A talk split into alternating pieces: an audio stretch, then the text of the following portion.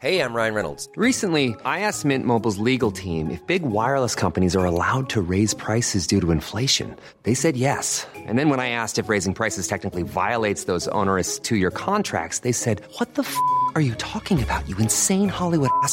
F- So to recap, we're cutting the price of Mint Unlimited from $30 a month to just $15 a month. Give it a try at mintmobile.com slash switch. $45 upfront for three months plus taxes and fees. Promo rate for new customers for limited time. Unlimited more than 40 gigabytes per month. Slows. Full terms at mintmobile.com. Quality sleep is essential. That's why the Sleep Number Smart Bed is designed for your ever evolving sleep needs. Need a bed that's firmer or softer on either side? Helps you sleep at a comfortable temperature? Sleep Number Smart Beds let you individualize your comfort so you sleep better together. JD Power ranks Sleep Number number 1 in customer satisfaction with mattresses purchased in-store. And now save 40% on the Sleep Number limited edition Smart Bed for a limited time. For JD Power 2023 award information, visit jdpower.com/awards. Only at Sleep Number stores or sleepnumber.com. Hello, I'm James Rogers, and this is the History Hit World Wars podcast. I have had the absolute pleasure in the past to be taken up by the RAF Benevolent Fund in a de Havilland Tiger Moth, which was the primary wartime RAF trainer. People such as Guy Gibson flew Tiger Moths during their initial training. But one thing I've never been able to do, not had the opportunity yet, is to go up in a Spitfire. But what is it about the Spitfire that makes it so alluring and enduring as a symbol of Britain's wartime victory? Well, in this podcast, first recorded for Dan Snow's History Hit, Dan talks with John Nichol, a retired Royal Air Force navigator who was shot down and captured during the First Gulf War, and he's the author of the best selling book Spitfire, a very British love story. This is a plane, as they explain, that was critical for the RAF's efforts in the Battle of Britain during the Second World War, and they discuss why it occupies such a special place in the heart of the British people.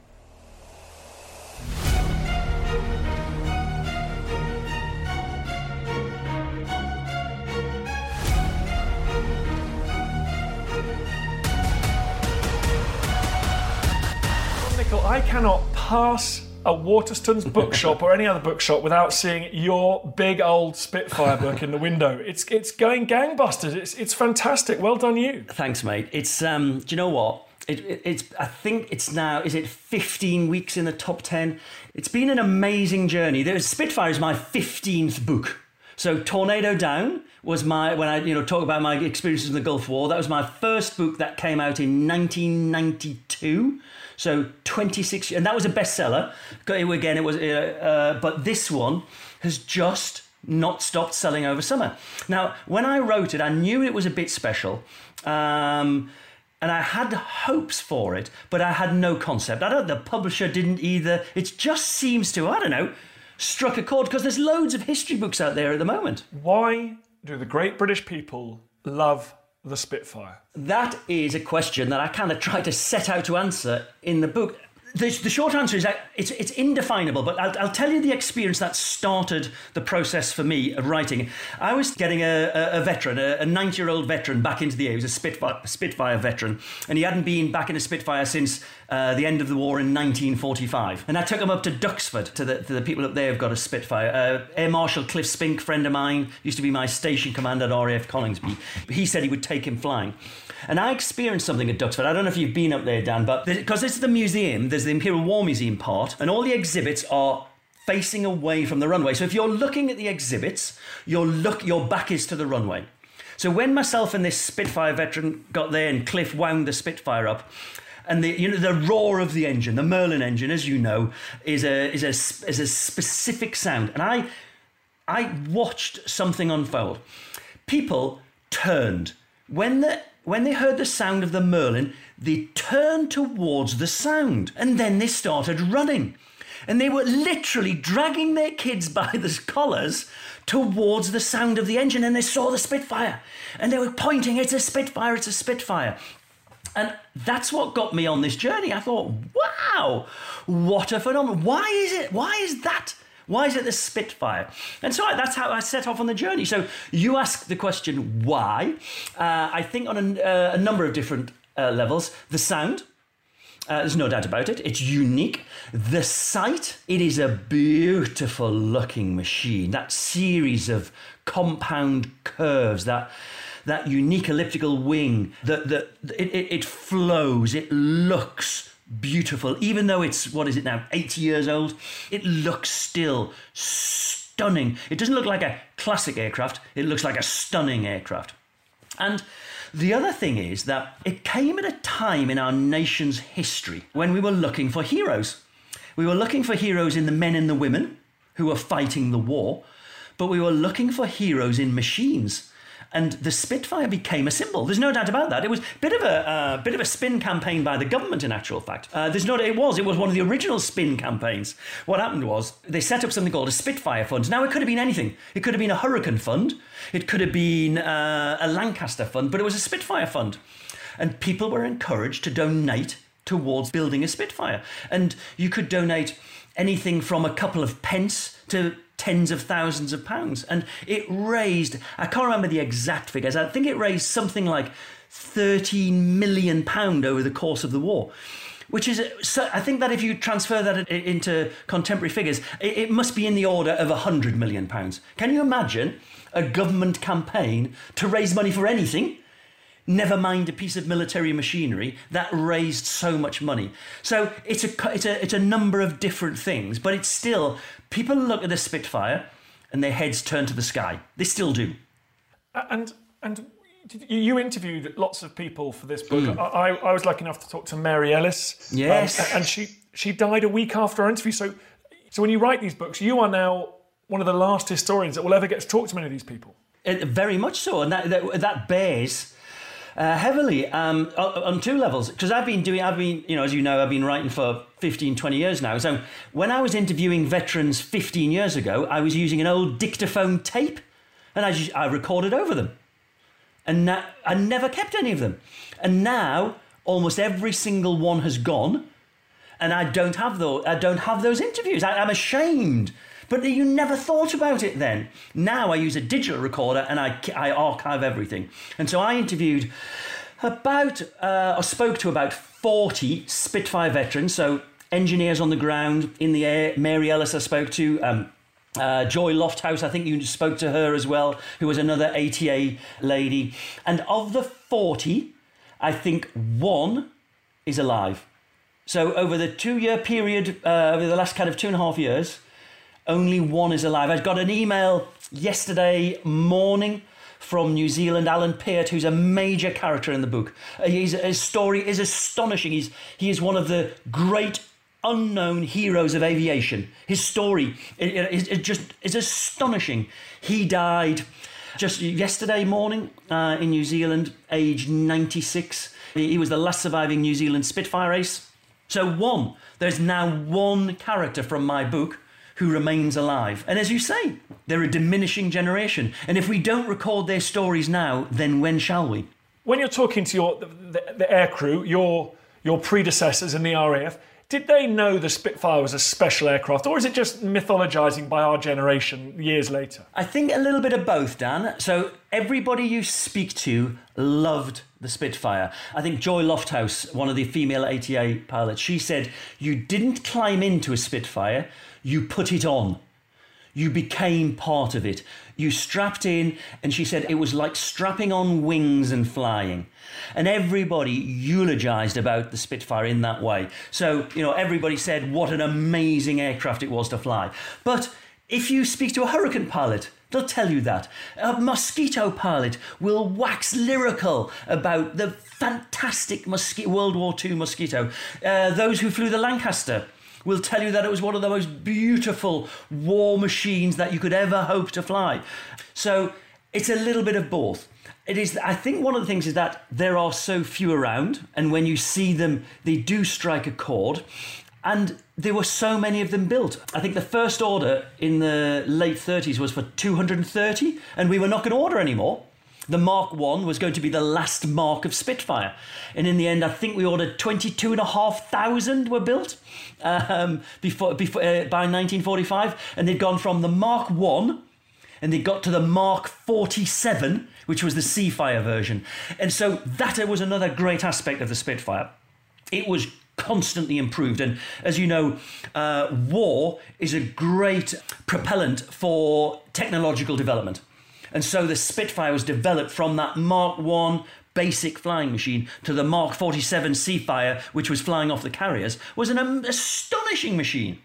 And so it developed, so many were built. But as in so many of these cases, and you could name all the different aircrafts, after the war, we didn't want them anymore.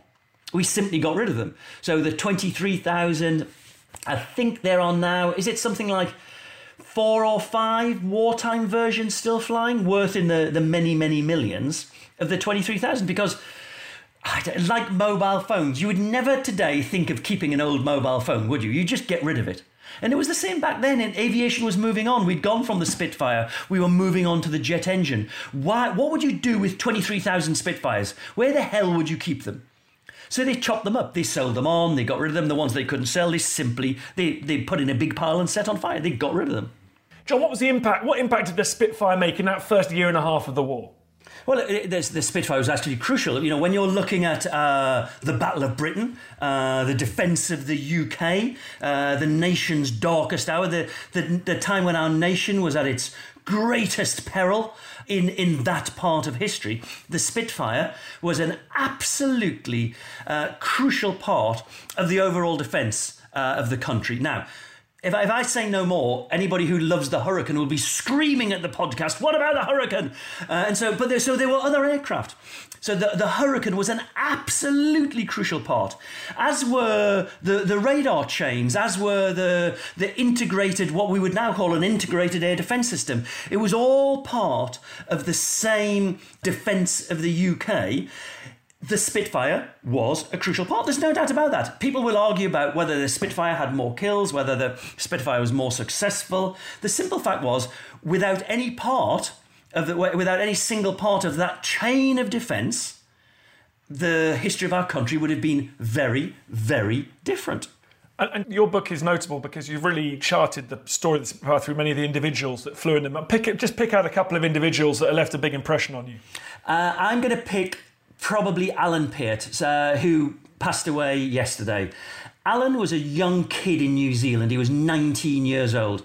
And I, I, spoke to Alan at length. An amazing gentleman. He became an incredible pilot. But age 19, he decided that he was going to come and defend what he refers to as his homeland. Now, it wasn't his homeland because he lived in New Zealand. His father lived in New Zealand. They were what was his second generation from this country. But he crossed from the other side of the world to protect the interests of the United Kingdom. Uh, he arrived at the tail end of the Battle of Britain, so October. So he didn't fly in what is officially called the Battle of Britain, but he flew in the defence uh, of the UK mainland at the back end of 1940 and through into 1941. He flew in the defence of Malta.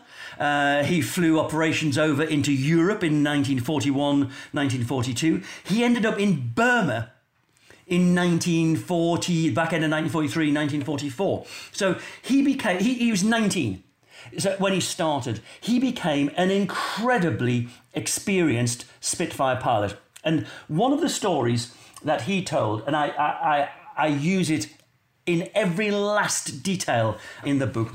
He was in Burma, uh, and he, he was one of the most experienced Spitfire pilots. And he took off with his squadron commander because they had noticed that there was a Japanese raid inbound, and they said four Japanese aircraft inbound.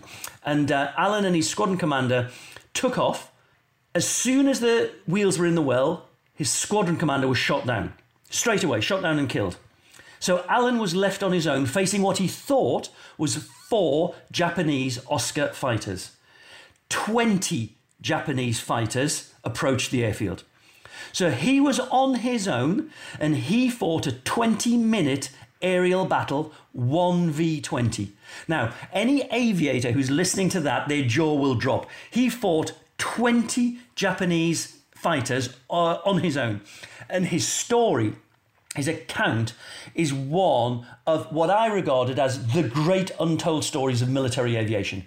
And when I speak to, you know, friends of mine who fly the Typhoon, friends of mine who fly the Tornado, Martin Pert, the leader of the Red Arrows, when I was telling them about this, They, they just, it, it is an, it's almost unbelievable. He literally almost pulled the wings off the aircraft. He popped the rivets. The aircraft was deformed because he overstressed it. He pulled so much G. He should have, the, the aircraft was broken.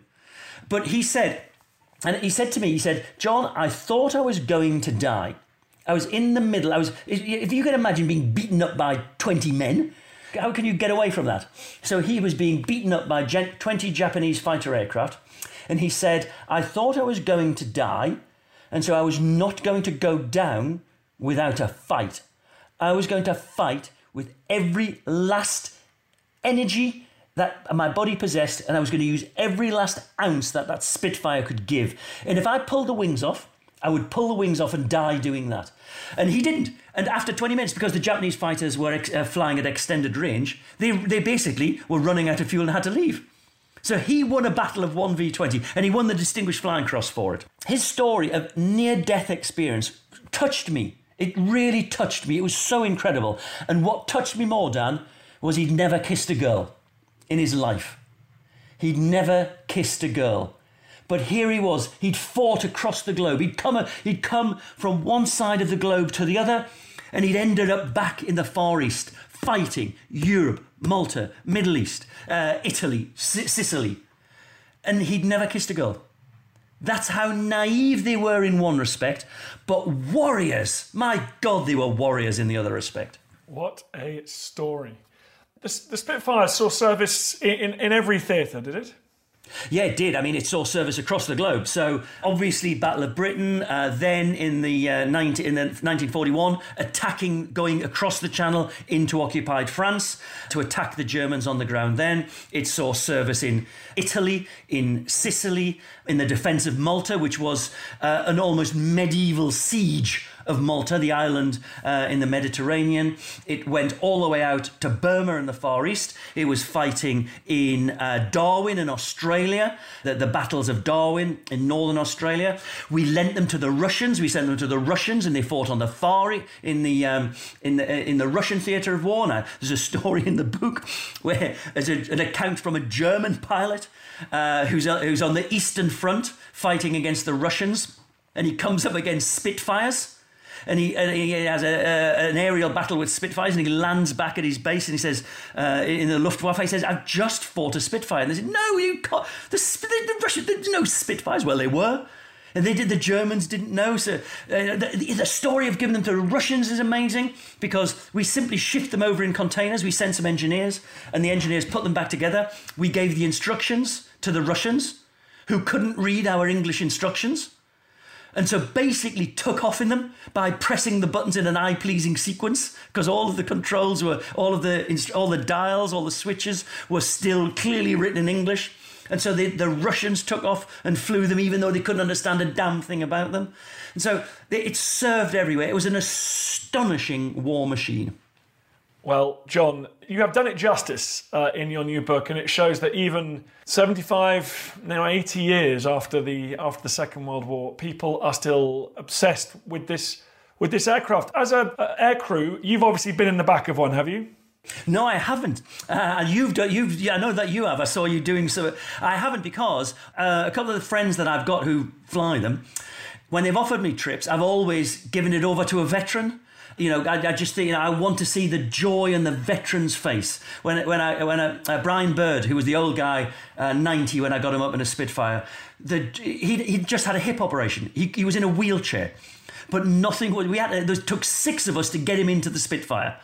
But the, the joy in his face, the years fell away from him. And so the couple of chances that I've had, I've given them over. Who was it? Parky who took you flying? Tony Parkinson when, when you went flying in the Spitfire? No, it wasn't. It wasn't Parky. No, it was uh, Jonah down in um, in down in Goodwood. Yeah. Oh, you so you went with that one. No, so but I, know loads of the guys who are flying them, but no, uh, I've I've given up my back seat. So no, I haven't. You've you've done better than I have on that front. Well, no, thanks, John. You're making me feel really selfish and and, uh, and rude now. So that's great.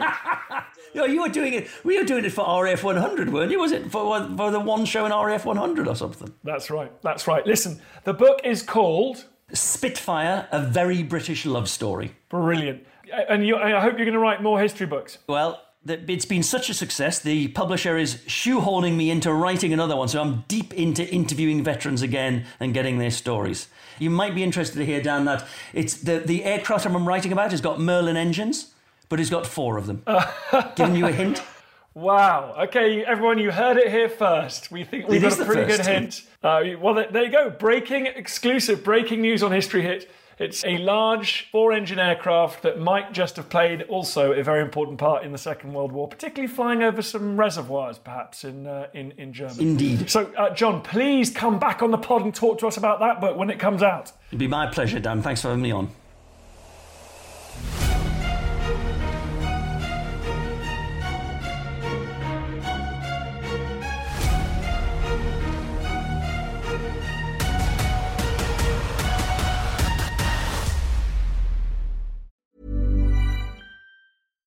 Deserves the best, and there's no better place to shop for Mother's Day than Whole Foods Market. They're your destination for unbeatable savings, from premium gifts to show-stopping flowers and irresistible desserts. Start by saving 33% with Prime on all body care and candles. Then get a 15-stem bunch of tulips for just $9.99 each with Prime. Round out Mom's menu with festive rosé, irresistible berry chantilly cake, and more special treats. Come celebrate Mother's Day at Whole Foods Market. When you make decisions for your company, you look for the no brainers. And if you have a lot of mailing to do, stamps.com is the ultimate no brainer. It streamlines your processes to make your business more efficient, which makes you less busy. Mail checks, invoices, legal documents, and everything you need to keep your business running with stamps.com. Seamlessly connect with every major marketplace and shopping cart. Schedule package pickups and see your cheapest and fastest shipping options from different carriers. With rates up to 89% off USPS and UPS rates. And with the Stamps.com mobile app, you can take care of mailing and shipping wherever you are. Make the same no brainer decision as over 1 million other businesses with Stamps.com. Sign up with Code PROGRAM for a four week trial, plus free postage and a free digital scale. No long term commitments or contracts. That's Stamps.com. Code PROGRAM. And before you go, remember as a Warfare listener, you get a special discount at History Hit. Subscribers get access to blissfully uninterrupted, ad free podcasts and thousands of hours of history documentaries. You've got everything from the American Revolution to my own documentaries like Traces of War, Weapons of War, and 24 Hours in Normandy, where I follow in the footsteps of the Green Howards on D Day from their beach landings to being awarded the Victoria Cross and all the way through their first day where they made it seven miles inland further than any other British or American unit. So head over to historyhit.com forward slash subscribe or follow the link in the show notes and use the code WARFARE to get 50% off your next three months. That's the code WARFARE to get 50% off. And if you're an Apple listener, you can subscribe for new ad free episodes within the app. So give it a go. I know you're gonna love it.